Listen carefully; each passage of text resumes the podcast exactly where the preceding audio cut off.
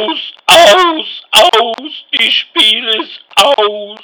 Und wir waren quasi live im Stadion und berichten darüber in unserer Messerückschau. DSD, der Brettspiel-Podcast.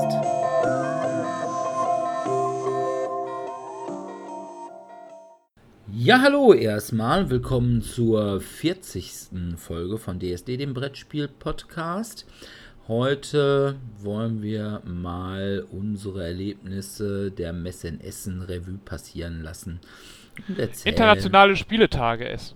Internationale Spieletage, genau, so viel Zeit muss sein. Und erzählen, was uns so aufgefallen ist, was wir toll fanden, was wir weniger toll fanden. Aber wie immer fangen wir an mit den Medien. Und da war Sebi im Kino. Genau. Ich war im Kino in dem Film Das perfekte Geheimnis. Und war es perfekt? Es war nicht ganz so perfekt. Ich muss sagen, es ist eine schöne deutsche Komödie. Für jüngeres Publikum, ich sag mal so Zielgruppe 25 aufwärts. Denn die Themen sind schon eher so auf diesen Lifestyle zugeschnitten.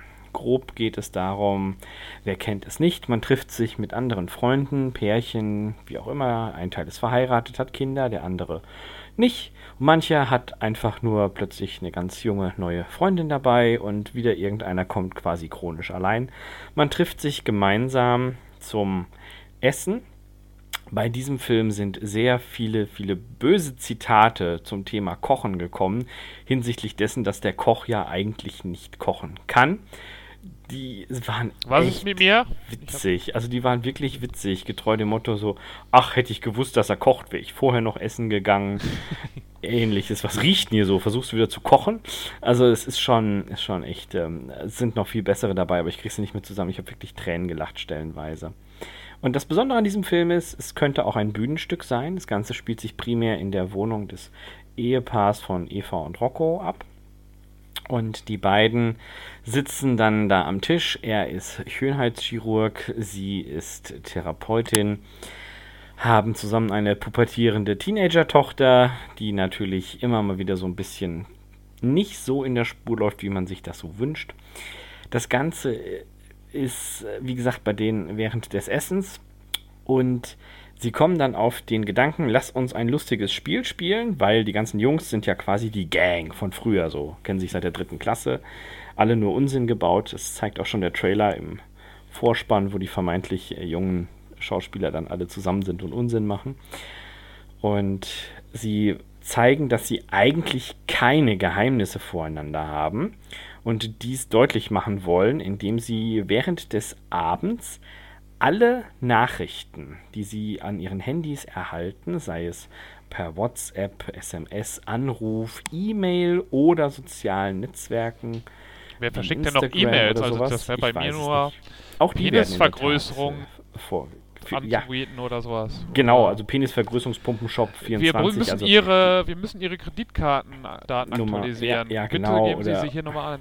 Auch sehr beliebt ist der saudische Scheich, der irgendwelche Vorfahren von mir gefunden hat. Aber ansonsten bekomme ich doch keine E-Mails. Ja, auf jeden Fall haben alle nach ein bisschen Gezögere und Gemaule zugestimmt. Und da kommen natürlich einige Geheimnisse ans Licht.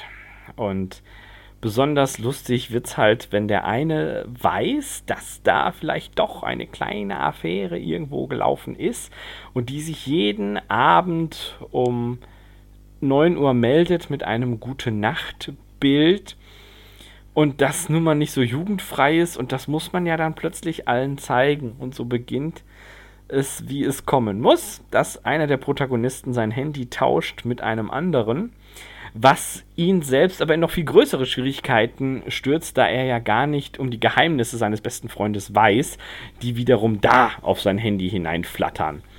Und dieser Film lebt eigentlich davon, dass wir alle immer bis zu einem gewissen Teil unserer Umwelt gegenüber ehrlich sind, aber dass es auch einfach Dinge gibt, die man nicht teilen möchte. Sei es, dass die Partnerin eben beim Anruf der besten Freundin erzählt, welche intimen Details und pikanten Momente beim letzten Sexdate vonstatten gingen oder dass sich eben die Chefin doch nicht als die arbeitswütige sonstige entpuppt. Oder, oder, oder. Also es ist wirklich unterhaltsam. Ich möchte nicht zu viel spoilern. Was sehr schön ist, ist, dass unter anderem ein Vater-Tochter-Gespräch aufgezeichnet wird, wo eben die Tochter anruft und ihm mitteilt, dass sie ja jetzt doch gerne irgendwie die Überlegung hat, mit ihrem festen Freund zu schlafen und er dann sehr schön ihr da einen entsprechenden Rat gibt, was sie denn da machen soll oder nicht es ist, ich muss gestehen, ich kam mir vor wie bei einer Verfilmung eines Theaterstücks, eines klassischen Tür auf, Tür zu. Die latschen ja schließlich alle irgendwie durch die Wohnung von A nach B und sitzen am Tisch und kichern und lachen und A liest die Handy-Nachricht von B vor und so weiter und so weiter. Ich habe viel gelacht, ich habe wirklich viel gelacht, ich habe Tränen gelacht stellenweise. Der arme Hund muss auch ein bisschen leiden, aber es wurden, wie im Abspann zu sehen ist, keine Tiere verletzt. Man hat sich an die tierschutzrechtlichen Konventionen verhalten. Und für die, die sich den Film noch ansehen möchten, es gibt einen Abspann mit Clips. Also ruhig sitzen bleiben und sich dann die Outtakes anschauen von den Schauspielern. Okay. Ich bin ja nicht so der Fan von deutschen Komödien. Ja, also der, der Starcast ist einfach sehr schön. Es ist sehr harmonisch. Zum Beispiel Caroline Herfurth spielt mit, die man ja aus Komödien kennt, wie Fuck You Goethe oder der weniger komödiantischen Darstellung in Das Parfüm. Und äh, sie spielt zusammen mit Elias Mbarak, den man ja auch aus Fuck You Goethe kennt. Dann haben wir da noch Florian David Fitz, dem der ein oder andere vielleicht noch aus Doctor's Diary bekannt ist, der auch ein bisschen. Was? Doc, ja, genau, hm, danke. Also aus einer, äh, ja, ich sag jetzt mal Schnulzenserie. Oder Jella Hase, die die meisten nur als Chantal kennen, die eben als Schülerin bei Fuck You Goethe mitgespielt hat. Und Frederik Lau, das ist auch ein schöner Schauspieler, Charakterschauspieler, der da auch mitmacht, so, so ein bisschen Freischnauze, der hat auch mitgespielt. Eva Koch wird dargestellt von Jessica Schwarz. Wotan Wilke Möhring, das hat mich besonders gefreut, dass er mitspielt. Er ist der Gastgeber, ein Schönheitschirurg, der ständig irgendwelche Fotos sich anschaut von äh, Frauen in halb oder auch ganz nackter Pose und sich dann ständig darauf beruft, das sind Vorher-Nachher-Bilder von Dingen, die er gemacht hat. Und ich denke mir so, ja, vielleicht. Gute Idee. Aber die scheinen mir alle ein bisschen jung dafür, dass sie irgendwelche Klassenkameraden darstellen, die immerhin 14-jährige Töchter haben. Ja, es geht. Also, das ist ja auch von, von Möhring. Also, Möhring ja. ist der Gastgeber und er ist auch der Älteste in der Gruppe. Ich habe jetzt gerade mal recherchiert. Der ist auch Ende der 60er geboren. Das passt schon, okay. dass der dementsprechend so eine Tochter hat. Und Jessica Schwarz, seine Ehefrau, die ist in den 70ern geboren. Da ist durchaus auch schon möglich, dass die seit 15, 16 Jahren ein gemeinsames Kind haben. Ja gut, das ist schon richtig, aber jetzt hier irgendwie jemand, der sonst... Ach, Chantal, die, Chantal ist die Tochter. Nee, Chantal Jelle Hase, die Darstellerin, ist nicht die Tochter, die ist einer der Gäste. Ja, aber die wirkt doch weit jünger als. Ja, aber die ist ja so auch 50. schon, die ist, die ist Anfang der 90er geboren. Also ja, aber gut, da ist die ja mal gerade ne, mit irgendwelchen 50 Jahren zusammen. Nee, ja. Ja, die ist ja zum Beispiel auch die Partnerin von Frederik Lau und der ist wiederum 89 geboren. Also da sind nur vier Jahre Unterschied. Das ist nicht so wild. Okay, na gut. Mhm. Ja, ich habe auch einen Film gesehen und zwar in Vorbereitung bzw. in Nachbereitung meines Martin Wallace Interviews auf der Spiel habe ich ja von Osprey das Spiel Judge Dredd als Rezi-Exemplar mitbekommen. Und dann dachte ach, ich mir, schön. ach, gucke doch mal, da kannst du dann doch eigentlich mal wieder Judge Dredd mit Sylvester Stallone gucken. Oh. So, und dann guckte ich so und dann sah ich, ah was? Es gibt noch einen ganz anderen Dread-Film, der einfach nur Dread heißt und ganz ohne Stallone auskommt. Ja. Und den habe ich dann nämlich geguckt. Der Film heißt schlicht Dread. Ist, glaube ich, von 2012 und ist von Pete Travis und mit Carl Urban, den man als Dr. McCoy bei den neuen Star Trek-Verfilmungen kennt, mit Lena Headey, die die Cersei bei Game of Thrones ist, und mit Olivia Thirlby. Ähm, ja, was soll ich dazu sagen? Ist halt cool, ordentlich gewalttätig und ordentlich dreadig. Das Ganze spielt in einem Hochhauskomplex, dem Peach Trees. Da gab es drei Morde, zu dem Judge Dredd und die auszubildende Judge Anderson gerufen werden. Und diese Morde sind von der bösen Verbrechenschefin in diesem Hochhauskomplex, nämlich Mama, in Auftrag gegeben worden, die da einen Drogenring unterhält. Ja, und Judge Dredd und Judge Anderson müssen jetzt Mama ausschalten. Und ja, dabei gibt es ordentlich Blut spritzt, alles lacht. Was soll ich schon sagen? Ist ein cooler Film. Ich finde ihn weit besser als die ursprüngliche Verfilmung mit Sylvester Stallone. Und ich meine, du hast dann jetzt auch Schauspieler jetzt dabei, ne? Ich meine, Sylvester Stallone ist ja schwer ein Schauspieler. ja gut, er hat aber immerhin ein, er hat einen Gesichtsausdruck. Das stimmt. Den aber dafür immer. Ja, und äh, wer hat denn noch gespielt? Da hat doch dieser Basketball auch mitgespielt, meine ich. Wie ist der denn nochmal? Ähm, ja, beim alten war das Wesley Snipes. Genau.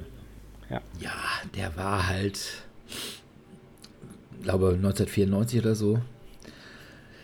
Wir hatten ja nichts anderes. Aber der neue Dread oder der neuere Dread ist wirklich weit besser. Kann ich jedem nur empfehlen. Den alten kann ich höchstens Leuten empfehlen, die da ein bisschen sentimentale Gefühle für haben.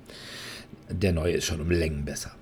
Aber cool, kann man sich angucken. Gibt's bei Netflix. Ach was. Jo. Hm. Netflix ist das Stichwort für mich. genau. Weil ich habe auch auf Netflix geguckt, aber keine Filme. Ich habe mir die ersten acht Folgen der letzten Staffel von Bojack Horseman angeschaut. Da läuft jetzt ja, oder ist jetzt seit Ende Oktober die ersten acht Folgen veröffentlicht worden. Jetzt am 31. Januar nächsten Jahres kommen dann die letzten acht Folgen. Und ähm, es geht jetzt eben darum, dass Bojack Horseman sich selbst in die psychiatrische Klinik einweist wegen seiner ganzen Depressionen und wie er halt das Leben von sich selbst und vielen anderen Leuten ruiniert. Und ja, ich finde die Staffel sehr gut. Sie behandelt nicht nur von Bojack Horseman, wie er halt dann in der Klinik versucht, mit seiner Vergangenheit zurechtzukommen, sondern auch nochmal, es beleuchtet auch nochmal die Vergangenheit von vielen anderen oder das Leben auch nochmal von vielen anderen Nebenhauptcharakteren, also von Princess Caroline, der Agentin, Agentin. genau, mhm. von ihm. Auch Diane bekommt nochmal ähm, eine eigene Story, wie sie jetzt in Chicago mit ihrem neuen Kameramann von ihrer Webseite arbeitet. Und Mr. Peanut Butter Mr. bekommt, Peanut Butter, ja, bekommt auch nochmal natürlich nochmal eine Folge, ja. wo auch nochmal seine, seine Sicht und sein Leben nochmal ein bisschen auseinandergenommen wird. Es ist wirklich eine sehr gute Staffel, finde ich. Also ich habe mich, glaube ich, jetzt nie gelangweilt gefühlt. Die Charaktere konnten sich gut entwickeln.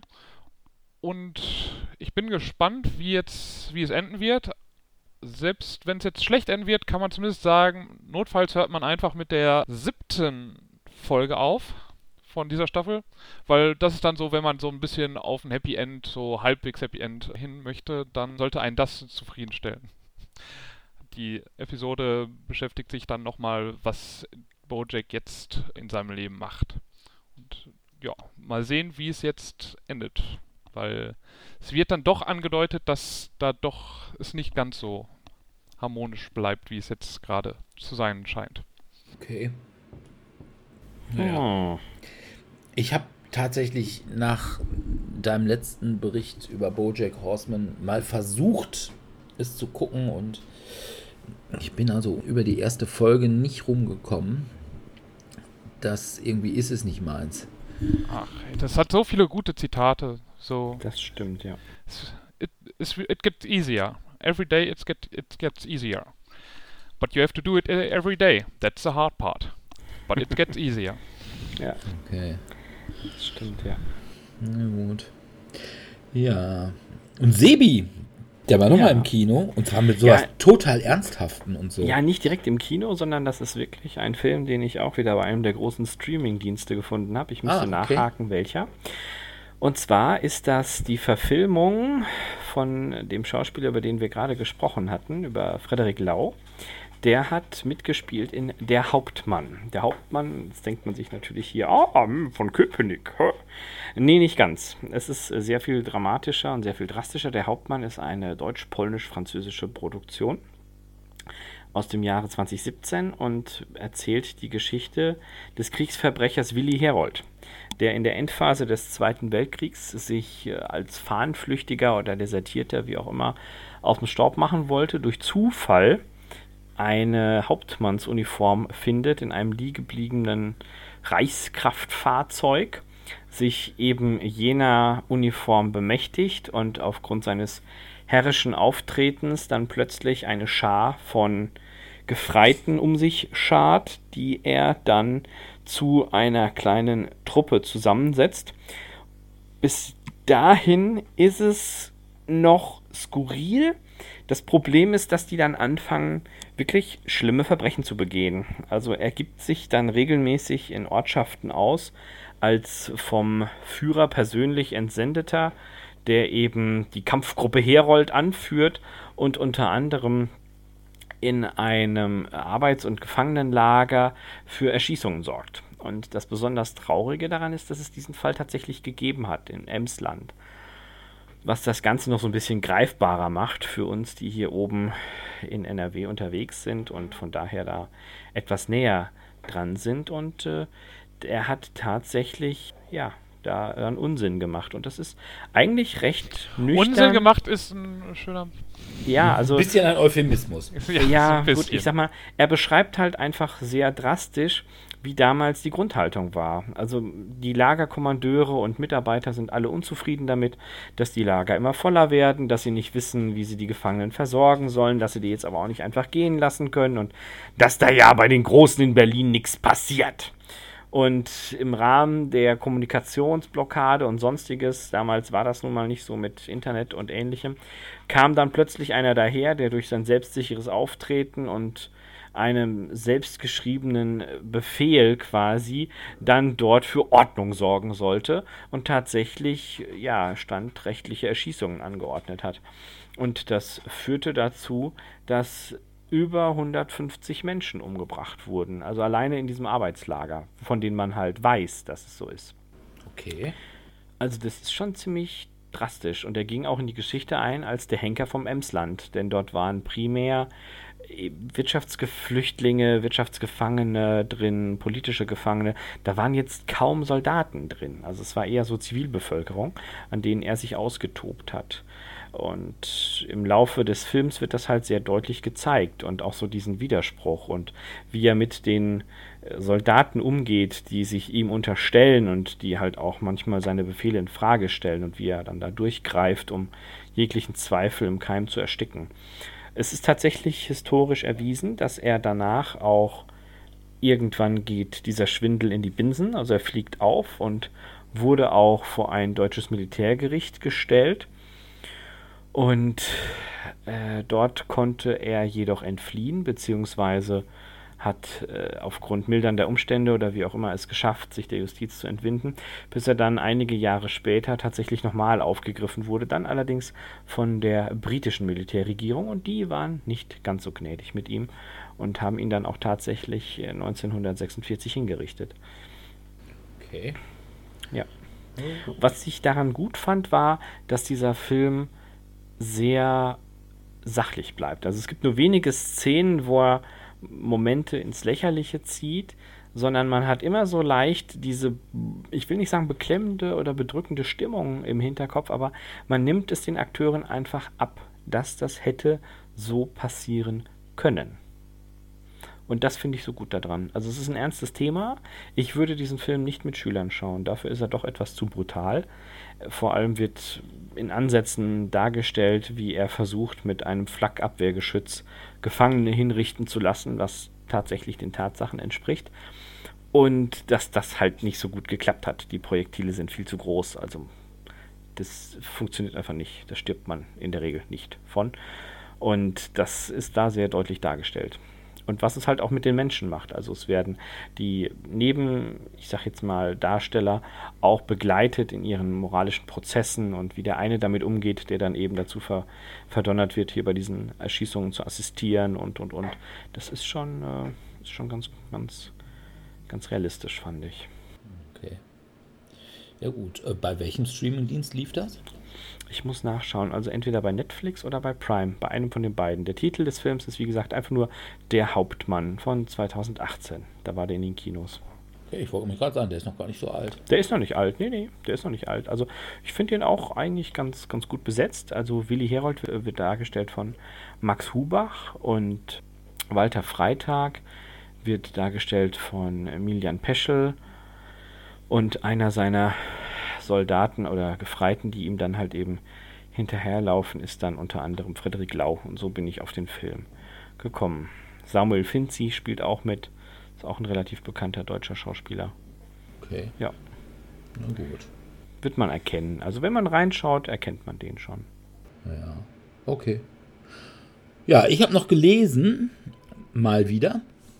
Was ist das denn? Und zwar habe ich hier ja schon öfters mal äh, die Dresden Files Bücher erwähnt von Ja. Jim Butcher. Mhm. Jetzt hat Jim Butcher allerdings eine neue Reihe angefangen, die sich nicht um irgendwelche Magier dreht, sondern es ist eher so eine Art ja, Steampunk-Fantasy mit jungen Erwachsenen. Mit Energiekristallen und fiesen Viechern und mit sprechenden Katzen.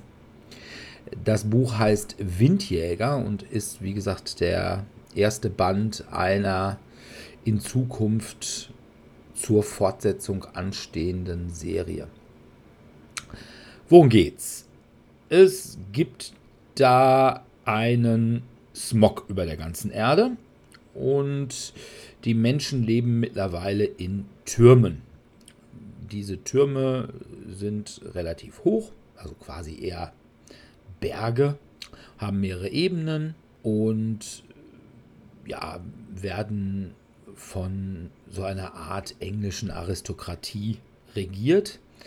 Und zwischen zweier dieser Türme, und zwar zwischen dem Turm Albion und dem Turm Aurora, bahnt sich ein Krieg an. Und es gibt da mehrere Charaktere, unter anderem den Captain Grimm vom Luftschiff Raubtier. Im Klappentext heißt das Luftschiff Jäger, im Original heißt es Predator. Das heißt, es ist eine bisschen doofe Übersetzung. Und zwar auch des Titels Windjäger. Im Original heißt es Windless. Und Windless ist einfach ein Winch.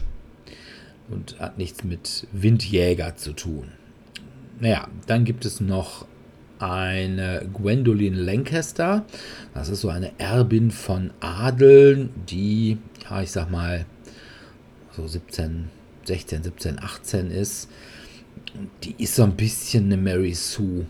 Die kann alles, alles besser als alle anderen. Das, ihr einziger Nachteil ist, dass sie ja, etwas dickköpfig ist und was sie sich aber auch dann immer leisten kann, weil sie ist ja in allem besser. Die hat noch einen Cousin, Benedikt.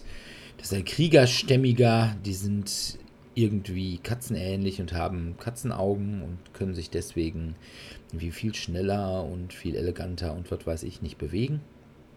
Dann gibt es Bridget Tegwin, die kommt auch aus einer Familie, die ehemals adlig war, jetzt aber eher Metzger sind. Und die hat bei sich, die ist eher so ein bisschen so ein Trampel, und die hat bei sich den Katzenprinzen Raoul, der halt sprechen kann mit ihr. Die anderen können ihn nicht verstehen, aber sie kann Katzensprache und er kann dann also eben mit ihr sprechen. Und dann gibt es noch Fergus und seinen Lehrling, das Mädchen Folly. Die sind irgendwo irgendwas zwischen Magier und verrückte Wissenschaftler und machen irgendwelche Dinge mit Kristallen, die eben der Energiespeicher in dieser Welt sind. Ja, was soll ich sagen?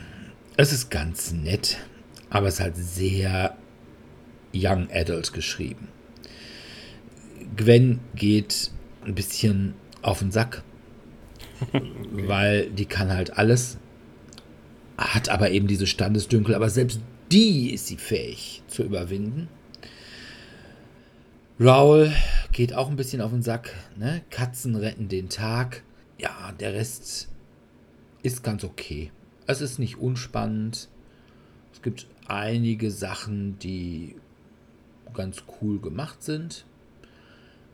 Ich finde auch das Steampunk-Thema ein bisschen aufgesetzt. Ja, es kommen Luftschiffe drin vor, aber es kommt nicht wirklich viel Dampf drin vor. Aber um sich von der Fantasy abzugrenzen, man hat immerhin mittlerweile so Kristallgewehre und so eine Art Kristallpistolen. Da musste man es wahrscheinlich Steampunk nennen, um dem Ganzen einen Namen zu geben. Ich denke, man kann sich mal den zweiten Band, wenn er denn dann geschrieben ist, mal angucken. Ob ich jetzt sagen würde, es ist ein Pflichtkauf für Fans der Dresden-Files, da würde ich sagen, definitiv nicht. Das hat überhaupt nichts mit der Art und auch dem Humor, der teilweise in den Dresden-Files-Büchern stattfindet, zu tun. Also es ist ganz was anderes. Ich weiß nicht, Jim Butcher hat wohl auch noch eine Fantasy-Serie geschrieben, die kenne ich persönlich jetzt nicht. Von daher kann ich mit der an dieser Stelle nicht vergleichen. Aber wenn man nichts Besseres zu tun hat, kann man es sich mal antun. Hört sich dann eher so, ja, mäßig an. Ich wollte gerade sagen, das klingt jetzt nicht so nach, boah, geiles Buch. Ja, aber wer jetzt zum Beispiel der unglaubliche Katzenfan ist, für den ist das Buch echt was. Okay, cool. Na? Also, Also, nicht für mich. wahrscheinlich nicht. Ja, für dich ist es eh nicht, weil es ein Buch ist. Ja, das auch. Aber Ja. vielleicht hätte man ja hoffen können, dass es verfilmt wird. Ja, ich glaube eigentlich eher nicht. ich kann es mir eigentlich nicht vorstellen. Ja gut. Dann kommen wir mal zu unserem eigenen Thema. Die Messe. So sei es. Wie fandet ihr es? Ich war da. Es war warm. Wir hatten Glück. Es gab frische Luft, denn wir waren in der Nähe der Tür. Ja, ich, ich fand es ganz gut. Es hat mich jetzt dieses Jahr von den Neuheiten nichts so umgehauen, dass ich gesagt hätte, muss ich unbedingt haben. Ich meine, ich habe jetzt einen Kickstarter mir da abgeholt. Hatte ich ja, glaube ich, schon letztes Mal erwähnt. Suburbia in der Collectors Edition. Dann habe ich noch ein paar Erweiterungen mir geholt für verschiedene Spiele. Aber ich hatte jetzt nichts auf meiner Liste. Ich habe zwar noch ein paar Sachen gespielt, aber auch davon war jetzt nichts, wo ich dann sofort sagte, ja, das muss ich unbedingt haben, das muss unbedingt in meiner Kollektion landen. Boah, da hatte ich schon so ein bisschen ein paar Sachen, also die ich zumindest ganz cool fand, die ich vorher auf der Liste hatte und die das durchaus bestätigt haben. Was ich allerdings fand, es war vieles gar nicht da, beziehungsweise es gab vieles nicht mehr zu kaufen, ab, weiß ich nicht, dem zweiten Ja. Tag. Das ist aber ja für Essen relativ normal. Also es gibt ja dann immer die, die, bei denen es dann irgendwie ab Donnerstag, Freitag etwas nicht mehr zu haben ist. Und dann gibt es halt die, die wissen, die haben, keine Ahnung, 400 Spiele und verkaufen dann 100 Stück jeden Tag. Und Ja, aber ich Das fand, ich fand zum Beispiel so normalerweise gut, du hast die ganz großen Sachen, ne? Was weiß ich, wenn da Tenno, Ticha, Tacha, Tuchalan, ne? Da hast du natürlich eine Riesenschlange von lauter Korthosenträgern. Aber ich sag mal, bei irgendwelchen Leuten in Halle 4 und 5, also irgendwelchen ausländischen Verlagen, da hat es mich schon gewundert. Also zum Beispiel das Paranormal Detective war also, glaube ich, ab Samstag nicht mehr da. Oder dieses Detective City of Angels, das war schon am, ich glaube, Donnerstag, Freitag ausverkauft. Oder die haben mir, als ich das Interview mit dem Kevin Derrick geführt habe, hat er gesagt, also wir haben noch gerade irgendwie zehn Stück oder sowas und das war, meine ich, Freitagmorgen. also das Noch war von dem äh. City of Angels, oder? Genau. Genau. Und Ja, Aber das, ist- das war auch eins dieser Spiele, ist das nicht auch eins dieser Spiele, die man theoretisch nur einmal spielt? Weil dann irgendwie das relativ storyabhängig ist oder charakterabhängig ist? Aber ich hab's nicht. Mm, Nee, eigentlich nicht. Okay, also die kann man, das konnte man doch, also weil es war ja nur ein Tisch, glaube ich, wo das Spiel vorgestellt wurde, von daher hatte ich dann es aufgegeben gehabt, mich da immer alle Stunde da hinzustellen und zu gucken, ob man da jetzt einen Platz findet.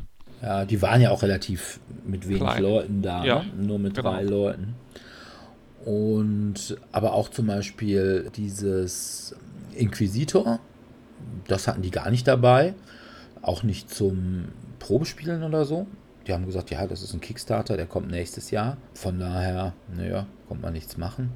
Einige hatten dann, dann auch irgendwie gesagt, ja, hm, können wir hier noch nicht verkaufen, weil irgendwelche Lizenzprobleme, keine Ahnung, die hatten nur die Lizenz für, weiß ich nicht, Polen oder Russland und eben noch nicht für Europa oder für die USA. Okay. Und da war dann auch nichts da. Aber es war einiges ganz schön, was da war. Also zum Beispiel ganz toll Greenville 1989. Fand ich richtig gut. Hat ein kleines Problem, was ich anders machen würde, aber das lässt sich relativ einfach lösen. Und es ist ein Spiel, wo man sagen kann, nö, da wäre eigentlich ganz schön, wenn wir jetzt auch nochmal zügig eine Erweiterung kriegten mit mehr Karten. Und die Leute waren einfach sehr nett. Von Sorry We Are French. Es waren natürlich Franzosen. Ja, das liegt halt dran. An den Franzosen. Manche sind sehr nett, andere nicht. Ja. Ja, Obscurio würde ich mir auch nochmal ganz gern anschauen, weil das hat mich dann, also schon ist ja wieder von dem Mysterium Libel, Libelut, ist das der? Libel- Libelut, genau. Levelot Verlag mit den Hinweisen, die man dann, ich glaube, das ist ein magnetisches Brett und man kann dann Hinweise direkt auf den Bildern geben, aber es gibt dann auch immer wieder Störungen, also durch, A, durch, ich glaube, es gibt einen Verräter und es gibt ein Zeitlimit und wenn man das überschreitet, dann gibt es halt mehr Störungen und dann wird eventuell teilweise das Bild ein bisschen verdeckt oder verschwommen und wird, dadurch wird es schwieriger, ähm, die Hinweise zu entdecken. Aber das würde mich schon interessieren. Aber ich habe es leider auf der Messe jetzt nicht geschafft, da eine Probe zu spielen zu können. Okay. Also ich hatte jetzt nach der Messe tatsächlich Paranormal Detective Probe gespielt. Und ich muss sagen, wir hatten eine Menge Spaß damit. Also, das ist wirklich lustig. Aber auch da ist ein kleines Problem drin und zwar ist da möglicherweise eine relativ hohe Sprachbarriere. Ich hoffe, dass ich das auch demnächst noch als Review-Exemplar kriege, aber ich glaube, Was meinst dass du mit Sprachbarriere? Ist es halt jetzt nur auf Englisch erschienen? Oder? Mm, Nee, ja, es ist äh, auf Englisch und auf Polnisch, glaube ich, erschienen. Okay. Ja, Polnisch kann ich weniger anfangen als mit Englisch. Kann damit jetzt auch gerade nicht so viel tun, ja. Und du musst rauskriegen, immer, wer ist der Täter, warum, wie, wo und das Tatwerkzeug. Hm. Und das sind relativ obskure Mordfälle. So ist zum Beispiel dabei, ohne jetzt viel spoilern zu wollen, ein Selbstmord. Mhm. So. Und, und dann ist die Frage, ja, warum? Ja, ich will jetzt nicht zu viel, aber ne, da ging es um eine, ne, es ging darum, ein Selbstmörder ist auf jemanden runtergesprungen und hat den getötet. Mhm. So. Und wo man dann sagen musste, ja, Tatwaffe ist halt der Selbstmörder, aber das Warum, muss man sagen, ja, es war ein Unfall, der wollte den ja gar nicht treffen. Ja. Und da wird dann eben gesagt, ja, nee, das ist ja die Depression. Also so. da würde ich wirklich sagen, wenn man die Geschichte erzählen kann, wie sie passiert ist, dann sollte man sagen, es passt schon, es klappt und nicht wirklich darauf beharren, dass exakt die Wörter, die da in der Lösung vorgegeben werden, genannt werden. Weil zumal ne, die englischen Wörter teilweise auch keine deutsche Entsprechung haben und von daher würde ich das ein bisschen anders machen. Aber ansonsten ist das einfach wirklich super rundes Spiel. Wirklich sehr, sehr lustig. Also wir haben das gleich nochmal gespielt und äh, hatten damit echt sehr viel Spaß. Und was hatte ich noch seither gespielt? Possession. Possession, da hatte ich auch mit dem Autor ein Interview geführt. Das hat eine super Grafik, aber für ein Kartenspiel finde ich es viel zu kleinteilig. Es sind ein paar nette Ideen, aber viel zu viele Sonderregeln und Niggeligkeiten. Da weiß ich nicht, ob das so viel können wird. Man wird es demnächst bei uns lesen können. Okay. Aber die Grafik ist einfach toll, das muss man sagen. Also ist wirklich sehr krude und düster und böse. Und von daher, nee, es ist schon ganz schön. Was ich noch spielen konnte nach der Messe direkt, was sich jemand gekauft hatte, war Bad Cup. Nicht wie schlecht, sondern Bad wie Fledermaus. Das im Grunde genommen ist von Mystical Games. Ein bisschen wie Mario Kart als Brettspiel ist. Es geht auch dementsprechend chaotisch rum. Man kann verschiedene Fallen oder Sachen abschießen mit Karten, die man äh, zieht und dort ausspielt. Kann seinen Gegnern auch ziemlich damit auf den Sack gehen und wer gerade Erster ist, kann, kann eine Sekunde später dann Letzter oder Vorletzter sein. Das hat schon diesen Chaos-Faktor, den eben auch Mario Kart als das Videospiel hat. Was uns nur am Ende ein bisschen aufgefallen ist, wenn einer komplett einmal von der Gruppe weg ist, sodass die anderen nicht mehr in die Reichweite direkt kommen, dann wird es halt schwierig, weil sie sich natürlich dann weiterhin behaken, alle anderen, aber die eine Person dann relativ frei vorne wegfahren kann. Und wenn sie jetzt nicht sehr viel Pech mit dem Ziehen der Karten hat, sodass sie dann auf einmal nur ein paar, also ein paar Runden lang nur sehr wenige Schritte vorangehen kann, dann wird es schwierig, sie noch einzuholen. Also wir hatten jetzt dann so eine halbe, dreiviertel Runde, wo eine Person halt am Ende vor sich alleine hergefahren ist, während die anderen sich dann hinten noch bekriegt haben, was dann so ein bisschen hm, war. Aber ansonsten ist es ein lustiges Spiel, nimmt halt diesen Wahnsinn, den Mario Kart hat, auch mit auf und von daher kann man durchaus, kann man durchaus spielen. Okay. Was ich noch gespielt hatte, das war Morn Quest von Backspindle Games. Das ist ein sehr hübsch gemachtes, kooperatives Spiel, wo man ja so ein bisschen in der irischen Feen und Gnom und folkloristischen Monster- und Geisterwelt unterwegs ist. Man muss irgendwie versuchen, eine Chimnivore, was das große Übel ist, nicht befreit wird, beziehungsweise äh, wenn sie denn befreit wird, dass sie sich nicht aus ihrem Gefängnis äh, lösen kann, was so ein Mäuerchen in diesen Morn Mountains ist. Und das ist alles nach wohl in Irland relativ bekannten Kinderbüchern gemacht und ja, mit niedlichen, so ein bisschen Chibi-Miniaturen und wirklich sehr nett gemacht. Und ich sag ja immer, ich singe ja hier immer das Loblied auf Backspindle Games, die ja auch Luchador gemacht haben. Ach ja, daran erinnere ich mich. Ja, Luchador kenne ich noch. Und die sind einfach super nett, die Leute. Ich mag ja tendenziell sowieso Engländer und Iren und ja, was sie gesagt haben, es kommt demnächst wahrscheinlich auch, oder was ist demnächst, spätestens denke ich mal zur nächsten Messe, eine Neuauflage oder Erweiterung zu Luchador. Das finde ich dann ja schon auch mal ganz interessant. Aber es ist ein wirklich nettes Spiel. Und werde ich sicherlich auch demnächst hier mal eine ausführlichere Rezension zu schreiben. Es ist ja, ich würde sagen, es fühlt sich ein bisschen an wie Pandemic, sieht aber weit besser aus. Sebi, oder was? Wolltest du noch was sagen? Ja, ich, ich überlege die ganze Zeit. Hast, also ich habe ja einiges gespielt. Genau, ich habe, ja, ich, was soll ich groß sagen zur Messe? Ich war nur einen Tag da und da auch primär am Stand. Es war schön, ich hatte Spaß. Es kamen leider keine Fans. Ich wurde nur zweimal auf den Podcast eingesprochen, einmal mit echt, ihr macht das immer noch und einmal, ah ja, doch, ich weiß, du machst auch damit, oder? Und dann sage ich ja. Also das war ein bisschen ernüchternd. Ich hätte mir da etwas mehr Fanpower gewünscht. Oder wie von Dirk angepriesen, die jungen attraktiven Frauen, bei deren ich auf dem blanken Busen Autogramme geben darf. Ist alles nicht vorgekommen. Ja, naja. ich, gut, habe ich schon gemacht. Äh, ich hatte also tatsächlich auch welche, die gesagt haben, ach, ihr macht den Dingens, ich habe dich in der Stimme erkannt. Ach was. Ja. Ähm, Man muss halt auch mit den Leuten sprechen, weil die sehen uns nicht, die hören uns nur. Ja, das ist wohl wahr. Ich habe Ja. mit denen geredet. Ich habe echt viel Pummeleinhorn verkauft. Ich bin ein bisschen stolz auf mich. Ich bin so auch ein fünf bisschen, Stück von. Ja, äh, fünf Stück von zehn. Das ist die Hälfte, ne? Bin auch ein Ja. bisschen stolz auf euch. Ja, Aber aber nur ein bisschen. wo wir gerade bei den Ja. Verkäufen sind, was fandet ihr denn war der Renner der Messe?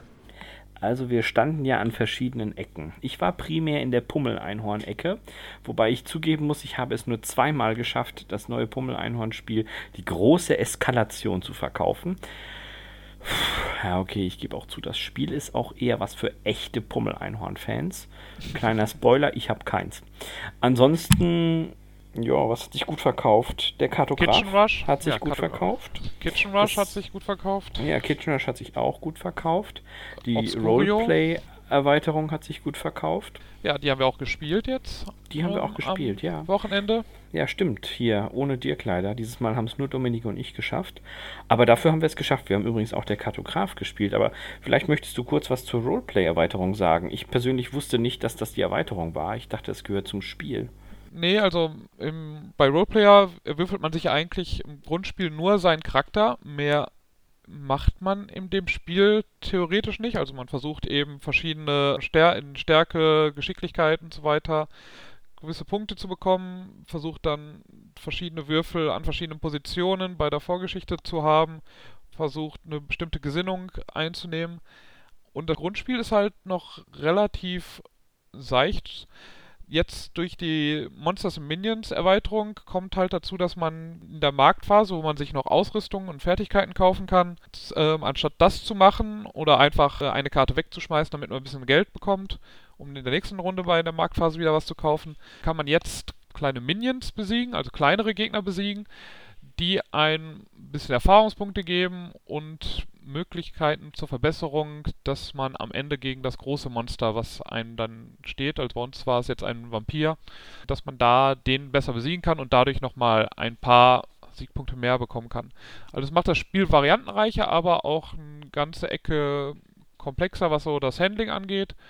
Von daher würde ich es jetzt nicht, also wenn ich jetzt wüsste, das sind jetzt keine Vielspieler, würde ich es vielleicht nicht sofort in der Einstiegsrunde reinbringen. Aber für uns war es, glaube ich, okay. Mhm. Doch, Das also sofort, schön. wir sofort gespielt. Also du hast ja, Ja. dann sofort Ja. mit der Erweiterung gespielt Ja, und genau. Ich kenne das ne? Grundspiel nicht. Ich muss gestehen, ich hätte nur das Grundspiel auch für ein bisschen zu farblos gehalten. Hättest du mir das nicht gesagt im Nachhinein, dass das Grundspiel ohne diese Monsterkomponente gekommen wäre, ich glaube, ich hätte mich ein bisschen geärgert. Was sehr schön war, wir haben vorher das ja losgelöste Spiel der Kartograf gespielt als Gruppe, was ich auch eine sehr schöne Umsetzung fand. Ich weiß nicht, dir kennst du das? Muss Ich ja weiß nur, dass das wohl so ein Roll and Write ist, ne? Ja, Ja, so beziehungsweise ähnlich, jetzt genau, ja. Flip and Ride, also man dreht halt Karten um und äh, zeichnet dann äh, Ja. was auf die. Es ist, genau, also es flippt halt jedes Mal eine Karte mit, ich sag mal, einer ähnlichen Tetris-geometrischen Form, die gespiegelt, gedreht, gewendet werden darf, solange die Grundform erhalten bleibt. Und entweder es handelt sich dabei um ein Gewässer, eine Stadt, also eine Ansiedlung oder ein Wald oder Weideland und muss das dann möglichst geschickt auf seinem vorgezeichneten Tableau eintragen. Das Lustige ist, man flippt halt peu à peu, bis man eine bestimmte Anzahl an Karten geflippt hat, die der Jahreszeit entsprechen. Im Sommer und im Frühling sind die Tage länger, da kann man mehr flippen und im Herbst und im Winter sind die Tage kürzer, da kann man nicht so viel flippen und trägt die dann brav in sich ein und das Ganze kann immer mal wieder gestört werden von einem Überfall. Und je nachdem, welcher Überfall stattfindet, wird der eigene mühsam zusammengezeichnete Kartenbogen weitergereicht an den Spieler zur linken oder rechten. Und diejenigen tragen dann in diese Karte den Überfall ein. Und das zerschießt dir eher mal voller Honig deine ganze Planung. Und äh, ist eigentlich ganz, ganz lustig. Das finde ich sehr schön gemacht. Das finde ich wirklich sehr schön gemacht. Das haben wir, zweimal habe ich es gespielt, einmal in einer Zweier-Personen-Variante. Das ging recht fix. Da kriegt man auch deutlich mehr als Punkt als in der Gruppenspielvariante. Und dann auch noch als größere Gruppe. Und äh, es war echt gut. Also dafür, dass ich äh, solche Spiele eher selten spiele, fand ich das wirklich gut. Und als besonderes Promo Projekt gibt es dort einen Charakter bzw. eine Vorgeschichte, die man dann, und jetzt kleiner Trommelwirbel, bei Roleplayer spielen kann, da das Ganze ja im gleichen Universum spielt. Wobei Weil wir ich uns immer alle noch nicht wiss, wissen, was Ich das Universum sein gesagt soll. auch nicht raus. Also wir waren uns da alle nicht sicher, was das da jetzt für ein Universum ist. Naja, auf jeden Fall Fakt ist, ich habe dann den Kartografen gespielt. Wahnsinn. Ja, Ja, also ist ich bin totaler ja Wahnsinn. Kein Begeistert. Roland Wright-Fan und ich, nach dem, was ich jetzt gerade gehört habe, wird mich dieses Spiel, glaube ich, auch nicht zu einem machen. Ja, Punkte sammeln ist halt nicht so dein Metier. Ja, das Ja, das will stimmt. ich gar nicht mal sagen, aber äh, also irgendwie, wie gesagt, wenn ich Roll and Ride spielen will, spiele ich Kniffel. Oder Yahtzee. Aber Ja. ja, da brauche ich Aber da muss man, da brauchst du ja, da brauchst du ja gar keinen, da brauchst du ja gar keinen Kopf für. Da würfelst du einfach und dann. Ja, muss halt das. gucken, wo trägst du es ein, ne? Aber dafür kann ich dabei halt trinken und mich mit Leuten unterhalten. Ja, Ja, also von daher, ne.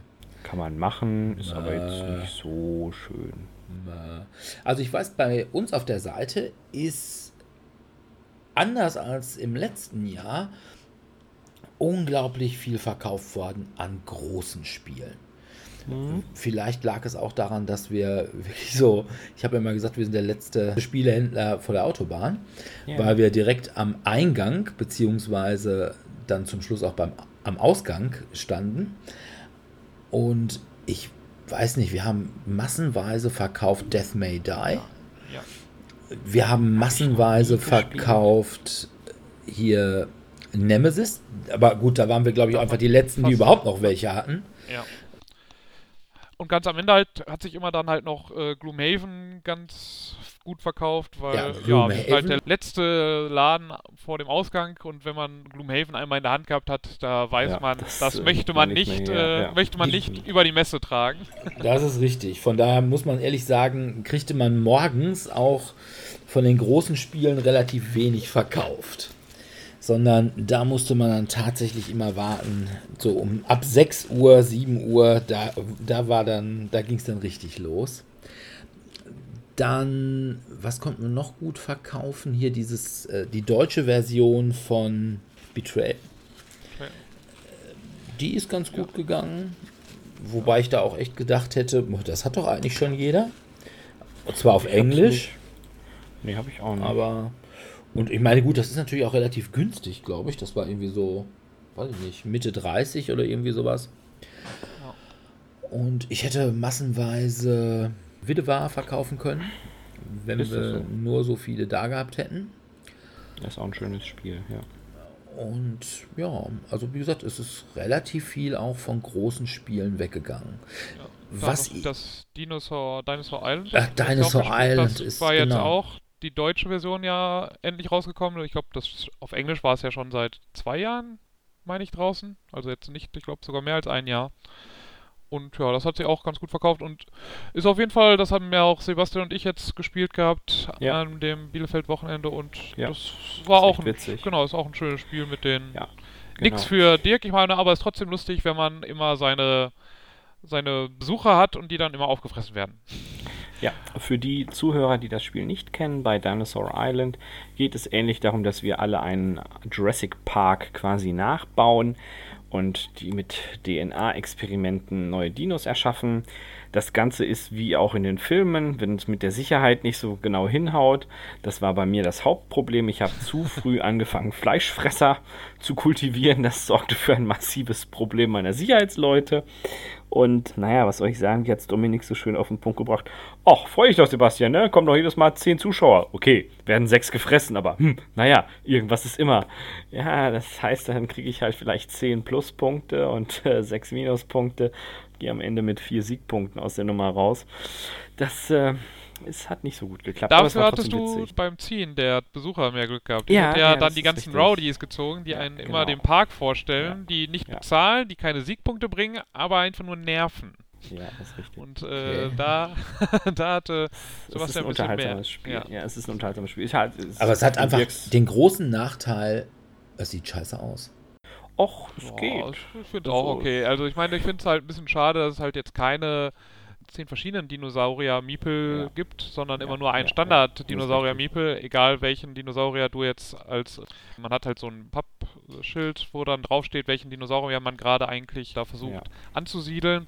Ja. Aber der Miepel, den man dann da draufstellt, wenn man es geschafft hat, den anzusiedeln, dann ist der immer der gleiche und das ist das vielleicht ist ein bisschen schade. schade, aber ansonsten finde ich, es sieht jetzt auch nicht so schlecht aus. Ja, es ging. Ist halt ein bisschen pink. Das stimmt. Also es ist sehr, ich sag mal, fast schon zu kinderfreundlich. Also das hätte ich vom die Design her nicht erwartet, dass das Vor allem Spiel, von der so Komplexität ist. dann auch her, ne? Das ist ja, ja jetzt es auch ist zu komplex dafür, ja. als Kinderspiel. Ja gut, also äh, kinderspielig sieht das Cover aus mit diesem doch sehr pinken Tyrannosaurus. Aber ich glaube, das Spiel an sich, wenn du es ausgepackt hast, siehst du schon, dass du eine Steuererklärung vor dir hast, oder? Ja, man hat halt so ein paar Boah. Balken, aber ich finde es ist Man hat immer noch bunt, ist immer noch, aber es ist immer noch bunt genug, um, um da um das jetzt nicht äh, unattraktiv zu finden, was da, was man da hat. Aber Ja, aber- immer noch. Ich fand jetzt nicht, dass ich auch auf eine graue Steuererklärung jetzt geguckt habe. Aber apropos, wo wir beim äh, Thema Verkaufen waren, äh, was irgendwie überhaupt nicht gegangen ist, ist der bzw. die neuen Rosenbergs bei uns. Also wir hatten ja zumindest Robin von Loxley da.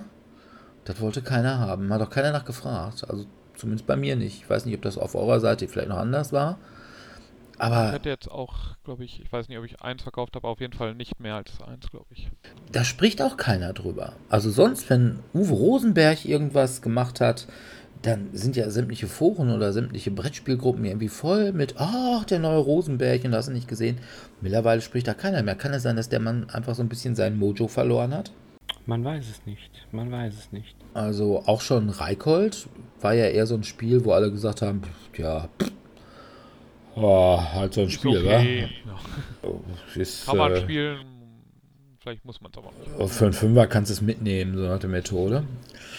Wobei ich ja immer noch sagen würde, gut, dann haben sie dich um Fünfer beschissen. Aber ich meine, da gibt es halt andere Leute, die grundsätzlich ja erstmal Rosenbergiens sind. Ich Aber glaube, Nova, Nova Luna hat sich ein bisschen besser verkauft.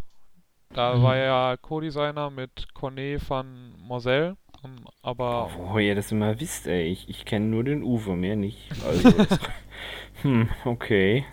Aber es ist jetzt, also ich habe jetzt auch nicht, also vielleicht hatten wir auch nicht genug davon, dass, dass ich jetzt das Gefühl hatte, dass ich davon, dass wir davon hunderte verkauft hätten.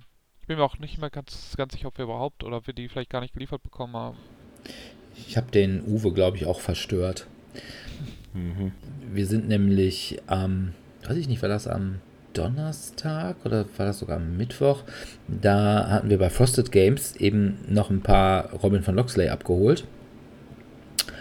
Und ich war mit Svenja unterwegs. Ich war quasi der Träger und ja, hatte dann irgendwie meine Packung und wir gingen wieder und ich fragte so, weil ich diesen Ding hatte, ich sag, hm, soll ich es gleich wegschmeißen? In dem dreht sich vor mir ein Mensch um und es war der Uwe. Und äh, in dem hatte ich aber auch schon mal gesagt, der, uh, der hat aber auch sein Mojo verloren. und dann guckt er mich an und ich sag, tja, ne, vielleicht einfach mal eine Neuauflage von Bauer sucht Frau bringen, weil das war ganz gut. Dann bin ich gegangen und ließ ihn Oh, stehen. Wie gemein.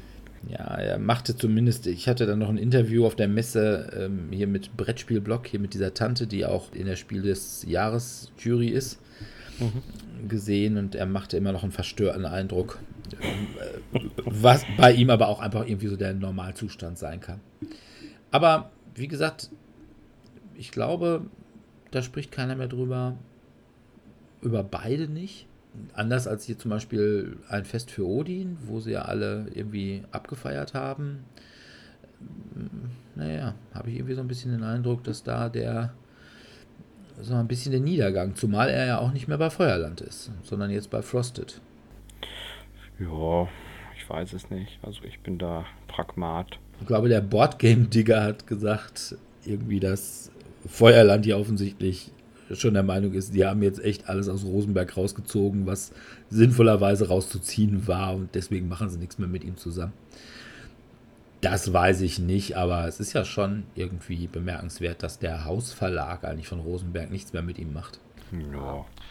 ja, ich meine, es kann auch jetzt einfach sein, dass man jetzt mal ein, zwei Jahre vielleicht mal eine Schaffenspause macht, aber ich habe echt keine Ahnung, wie da, was da hinter den Kulissen los ist. Das weiß ich auch nicht. Ja. Ja, dann habe was ich, war noch lustig, ja. ich durfte Martin Wallace interviewen. Und der war total nett. Ah, was? Ja. Vielleicht, weil du ihn nicht vorher beleidigt hast. Ja, das könnte klappen. Aber Vielleicht ich- ist der Uwe auch ganz nett, wenn man ihn vorher nicht beleidigt.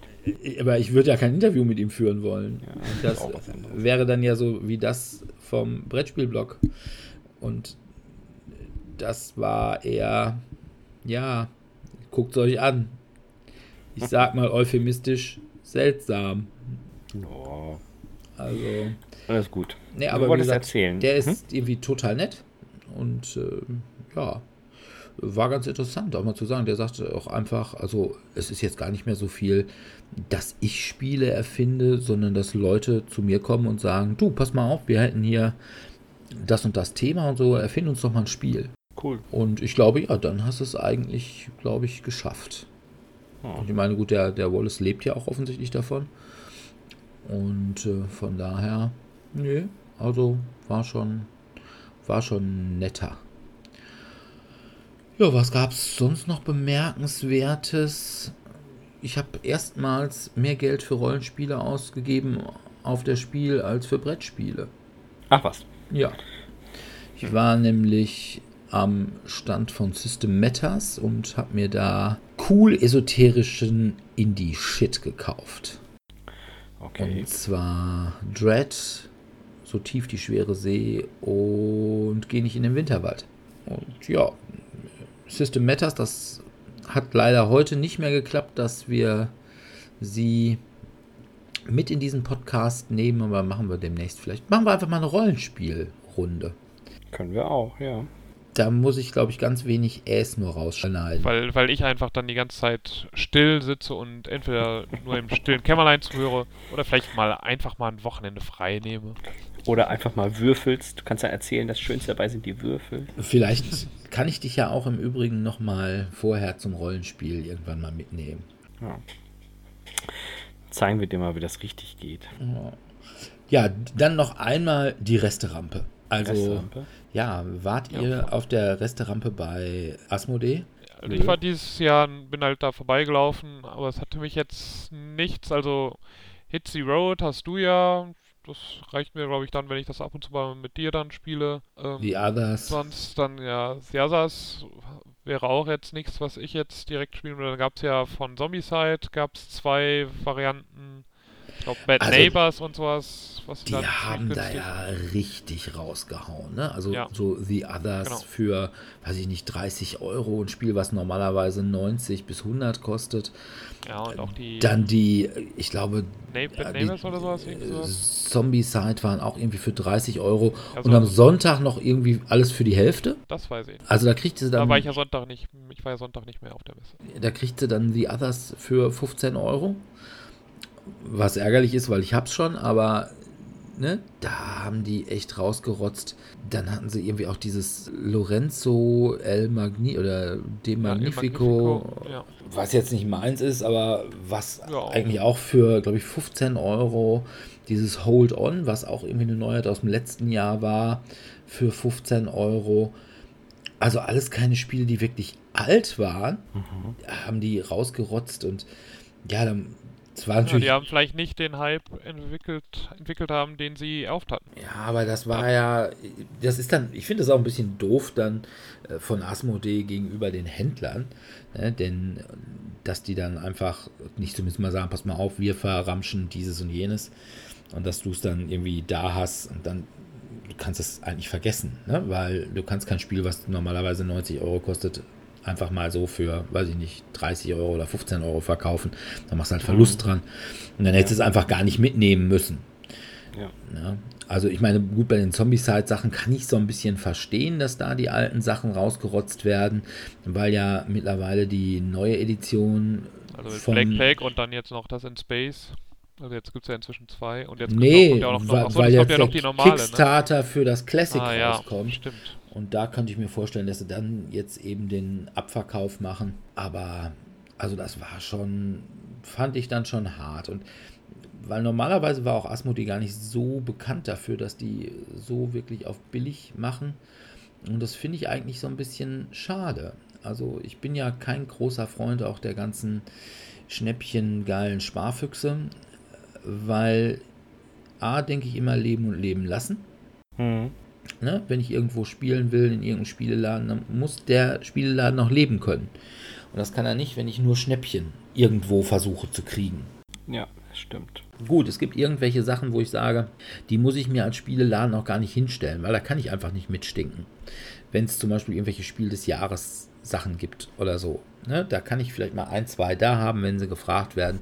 Aber da weiß ich, ich kann halt nicht mit Preisen von Supermärkten oder von irgendwelchen großen Spielwarenhandelsketten mithalten. Das funktioniert einfach nicht. Aber ja, das ist ja nur eigentlich wirklich sind Spiele, die sich an die Core-Gamerschaft richten. Und wenn die schon nach einem Jahr wirklich verramscht werden, ja, dann wird das Ganze auch ein Ramsch-Hobby, finde ich. Also, ne, es Also ist ja auch so immer, wie Videospiele. Wo teilweise Ja, auch, wenn stimmt. das haben ja Videospiel auch nicht so nicht Gelitten, ja. sofort, nicht sofort super einschlägt, hat man häufig, es kam im Oktober raus und zu Weihnachten gibt es war es schon auf der Softwarepyramide oder Ja, oder wenn bei Steam ist dann Steel halt, Sale. im Steam Sale kriegst du es dann schon für 30, 33% weniger. Und das ist dann ja schon, also an, wenn ich dann zwei Monate vorher es für 60 Euro gekauft habe und jetzt auf einmal für 40 Euro. Ja, gut, wobei ich sagen muss, beim Steam Sale ist es ja immer so, der ist ja teilweise nur zwei Tage lang. Was. Ja, also wobei der jetzt- Weihnachts- und Weihnachts- und Sommer-Steam Sale, der ist schon zwei, zwei Wochen mindestens lang. Okay. Also ich hatte jetzt tatsächlich auch ein Spiel mir auf dem Halloween Steam Sale geholt. Ja, der war jetzt halt nur zwei Tage. der war halt nur zwei Also kurz, Tage. kurz vor Halloween halt und ich glaube, weiß nicht, vielleicht bis noch dem 1. November mit. Weiß ich nicht, wie lange der jetzt ging. Dann zu den Besuchern. Ja, Ich waren, fand, es war, hat sich gut verteilt, glaube ich. Also ich, es waren ja, ich hatte glaube ich irgendwann mal die Zahlen, aber also es soll wohl irgendwie, 200.000. waren's auf ja, also ja. irgendwie so 20.000 mehr als im letzten Jahr. Aber ich weiß es nicht. Das sind ja auch immer so Zahlen, die man glauben muss. Ich hatte nicht den Eindruck, dass es voller war als beim letzten Mal. Den Eindruck hatte ich auch nicht. Also ich bin ja ein paar Mal auch so quasi von A nach B, also ohne jetzt in irgendeiner Weise zu schlendern oder so, sondern einfach, weil ich irgendwie ein Interview mit dem und dem da und da hatte. Und dann musste ich halt dann doch einmal quer über die ganze Messe. Und ich hatte den Eindruck, dass ich besser durchgekommen bin als in den letzten Jahren. Das kann durchaus sein, dass ich das einfach mehr verteilt hatte, weil sonst war ja wirklich A, diese Galerie war immer ein ziemlicher Flaschenhals, aber auch die Halle 2 fand ich war immer, 2 und 3, die waren immer super voll. Und den Eindruck hatte ich diesmal nicht so. Wobei, wir hatten das jetzt erstmals dadurch, dass wir direkt an diesem Eingang über Halle 7 standen, sahen wir ja, schon wie die Massen da wie die Massen da reinströmen. reinströmten. Ja, Und das ist war am, beeindruckend. da fand ich am, besonders am Sonntag irgendeiner, der offensichtlich irgendein Superschnäppchen machen wollte oder irgendeine Sache, die nicht mehr da ist oder äh, möglicherweise bald nicht mehr da ist, rannte los, legte sich gleich auf die Fresse und die aber so richtig böse und die anderen direkt in ihn rein. Oh nein. Wo man dann gesagt hat, ey, ne, vom So Laufen jetzt. Kriegst du auch nicht mehr. Da reicht Ja, durchaus schnellen Schrittes zu gehen, glaube ich. Und vor allem am Sonntag, da wird ein Großteil der interessanten Sachen eh nicht mehr da sein.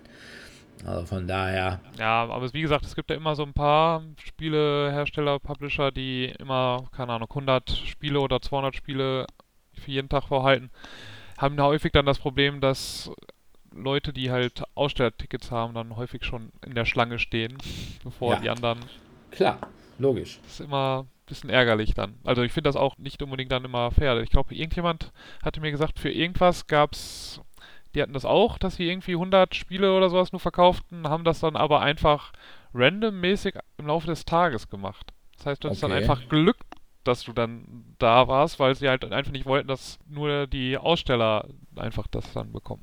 Ja, aber wobei ich echt sagen muss. Aber das kannst du halt gar nicht planen, ne? Also dann bist du halt auch als normaler Besucher dann. Oder Also musst ich dich den ganzen Tag dahin stellen, was auch Also ich sag mal, bei den Sachen, die in Deutsch kamen, die hast du doch auch zwei Wochen später im ganz normalen Handel. Und dann für billiger. Also mir ist das zum Beispiel, ich dachte ursprünglich, sie wären nicht da gewesen, aber gleichwohl hatte wohl Asmodee ein paar Ausgaben der Pfad der Schlange Erweiterung zu Widewar irgendwie aus China einfliegen lassen. Ich habe sie da nicht gekauft. Ich habe sie, ich glaube, für einen Zehner billiger letzte Woche bei Dirk im Laden gekauft. Also, ja, da war sie dann halt auch.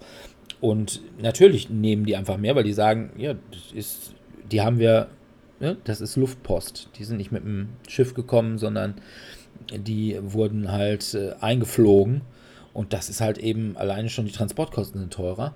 Und entsprechend nehmen die natürlich auch einen Zehner mehr. Hatten sie damals auch, als äh, Wide war, die deutsche Ausgabe, auch auf der Messe nur ein paar Ausgaben direkt aus China hatten. Die kosten dann Huni und ja, zwei Wochen später oder drei Wochen später kriegte sie man für 89 Euro im ganz Ja. normalen Laden. Ja.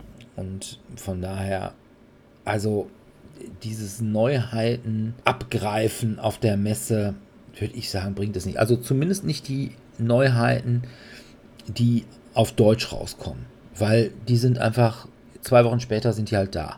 Was anderes ist bei den ganzen ausländischen Spielen, insbesondere so die amerikanischen, wo ja einfach mittlerweile relativ wenig rüberkommt. Also von, oder so auch so kleinere, also wenn jetzt hier so ein Ja, oder- Verlag oder sowas, Genau, das wird niemals- wahrscheinlich sonst nie nach Deutschland kommen. Also wenn jetzt Ja. dafür irgendwie quasi so ein bisschen was hast, das jetzt du für total spannend ist, total spannend hältst, was die Japaner oder Taiwanesen, es gibt ja inzwischen über 50 Nationen, die jedes Jahr auf der Messe ausstellen. Also Ja, also da, da wenn man dann dann halt was Besonderes haben möchte und die Wahrscheinlichkeit bei diesen ganzen Kleinstverlegen, wenn das jetzt nicht so das Topspiel ist, was jetzt auf der Messe entdeckt wird und dann vielleicht zwei Jahre später dann auch auf Deutsch produziert wird, dann wird es halt schwer, das nochmal irgendwie zu bekommen. Ja, das ist wohl richtig. Ja, gut. Achso, eine Sache noch, eine Sache, die ich als Neuigkeit ganz interessant fand. Das hatte mir der Herr Wenzlaff von Asmodee erzählt. Es gibt ein neues Time Stories. Mhm. Und äh, das wird aber ganz anders laufen als das alte Time Stories. Das heißt, es gibt nicht mehr ein Grundspiel mit diesen Modulen, sondern es wird so eine Art, ja, wie die Exit-Spiele laufen. Also immer eine einzelne Box für ein spezielles Modul, die dann auch relativ günstig sein werden. Und das hörte sich ja doch mal ganz interessant an. Aber sollte es jetzt, also es ist komplett Neustart, es wird keinen Bob mehr geben? Das wissen wir alle nicht. Ah, okay. Ich glaube, auf der anderen Seite wäre es natürlich schön, wenn es keinen Bob mehr geben würde. auf der anderen Seite muss man natürlich sagen, ist Bob ja Fast schon mittlerweile. Kult. Ja, Mit seiner Unfreundlichkeit. ist ja ein Topos.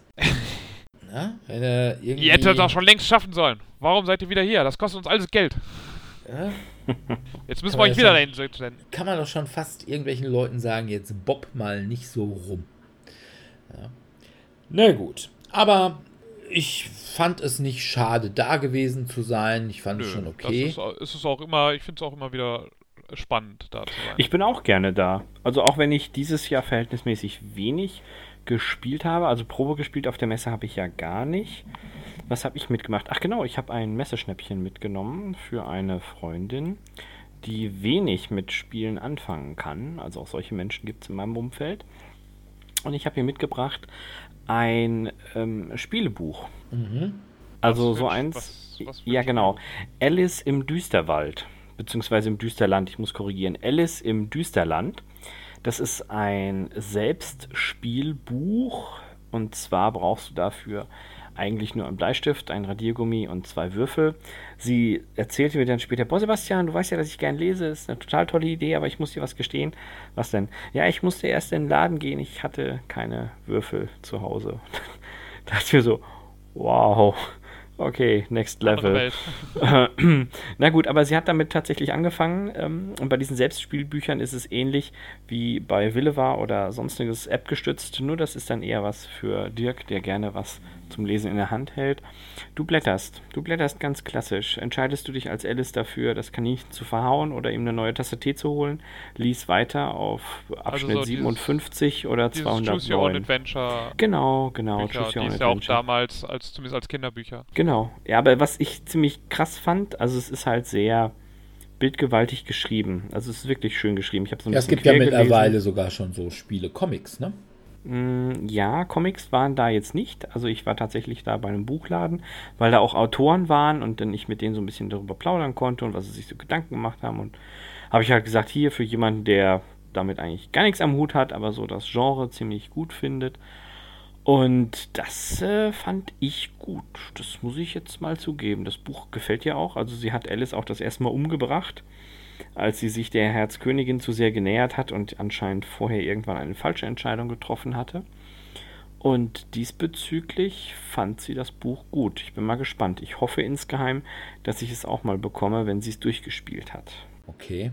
Weil das ist echt dick. Also es sind bestimmt über 250 Seiten. Und du hast dieses Mal keine abseitigen Pfälzer Spiele entdeckt. Nee, dieses Mal nicht. Ist- oder Bobbes Ja, oder, wie auch immer die dann heißen. Ja, ich muss gestehen, ich habe es immer noch unausgepackt hier liegen. Ich muss das mal mit euch spielen und dann werden wir uns auch den ganzen Abend in Platt Halle. Dann lernen wir was, ihr Bube. Genau. Sprechen wir alle so wie der Kanzler. Ja, genau. Was ich aber auch gespielt habe, das war auch etwas, was sich auf der Messe sehr gut verkauft hat. Ich hatte ja die Ecke mit den kleineren Spielsystemen, abgesehen von Pummel Einhorn, war die Andu-Reihe vom Pegasus Verlag. Andu-Reihe geht so in die Richtung der Exit-Game-Genres. Da haben wir sogar schon mal eine Rezi drüber gespielt. Wenn du Andu Ja. verkauft hast, hast du Leute betrogen. Was? Ja, es ist komplett scheiße. Nein, ach nein, das muss ich, also, Doch. muss ich dir jetzt widersprechen. Nein. Also für ein, für ein Einsteigerniveau ist das genau richtig. Das ist für jemanden, der wenig Erfahrung damit hat. Es ist leicht zu spielen, es ist linear und wenn du dich dazu entschlossen hast, irgendwie äh, ja über fünf Ecken zu denken, dann ist das okay. Ja, aber Und- das ist, das ist doch, erstens ist es vollkommen willkürlich. Das stimmt, ja, ja, es Ne? ist sehr schwer. Also das ist also Und- den optimalen Weg zu finden ist äh, sehr Für schwer.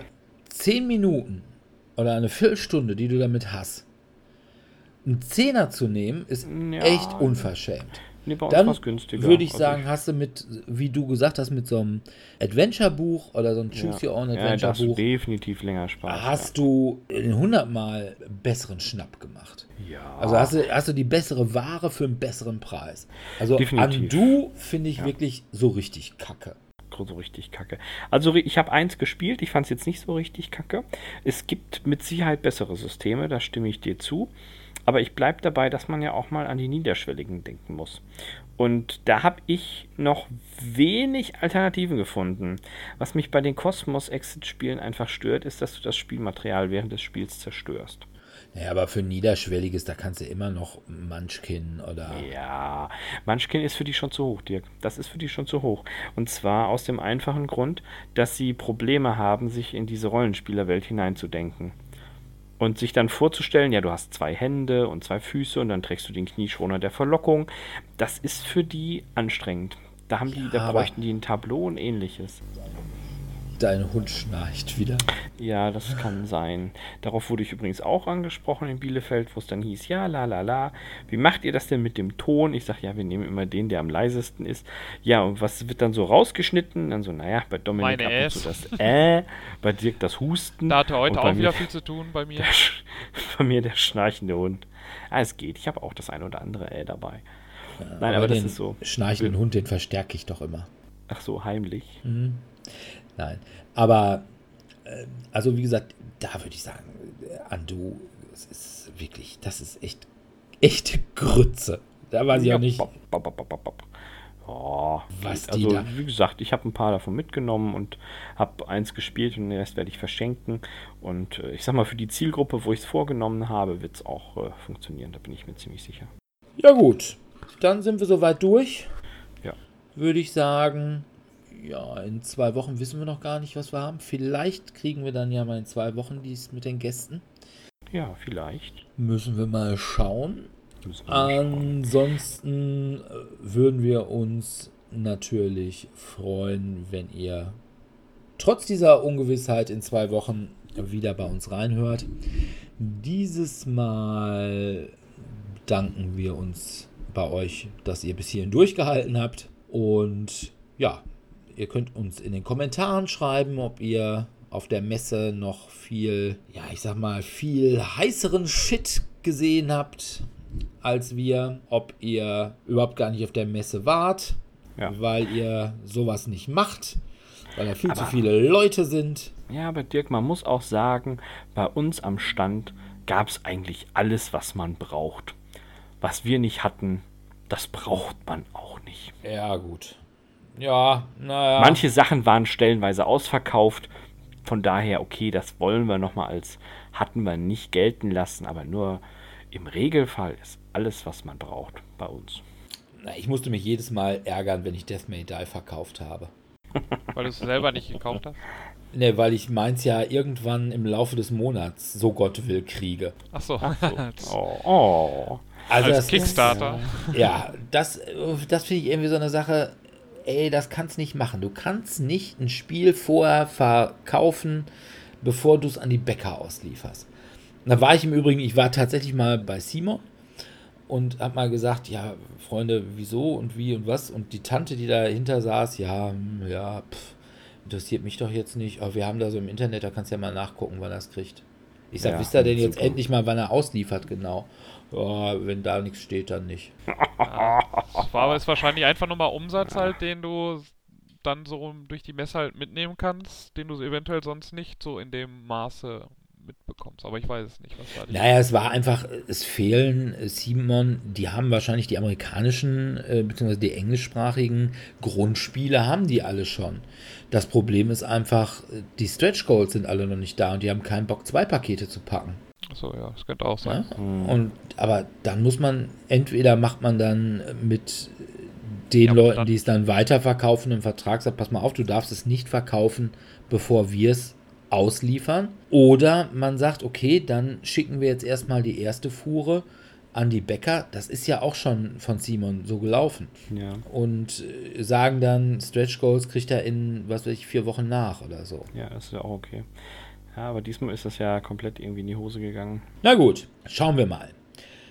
Ja, wenn ihr mit uns spielen wollt, dann könnt ihr das mittwochs und donnerstags im Wechsel im Tellurien in Dortmund-Eichlinghofen und so wie es aussieht, auch im neuen Jahr wieder an jedem ersten Dienstag im Monat im Cabaret Kö in Dortmund-Hörde.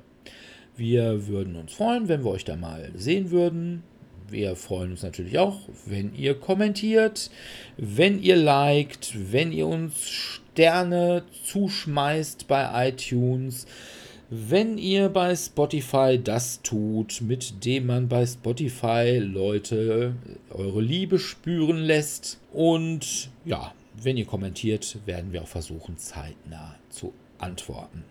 So sei es. Ansonsten sagen wir an dieser Stelle bis in zwei Wochen und wir enden mit einem freundlichen Tschüss. Ciao, ciao. Tschüss.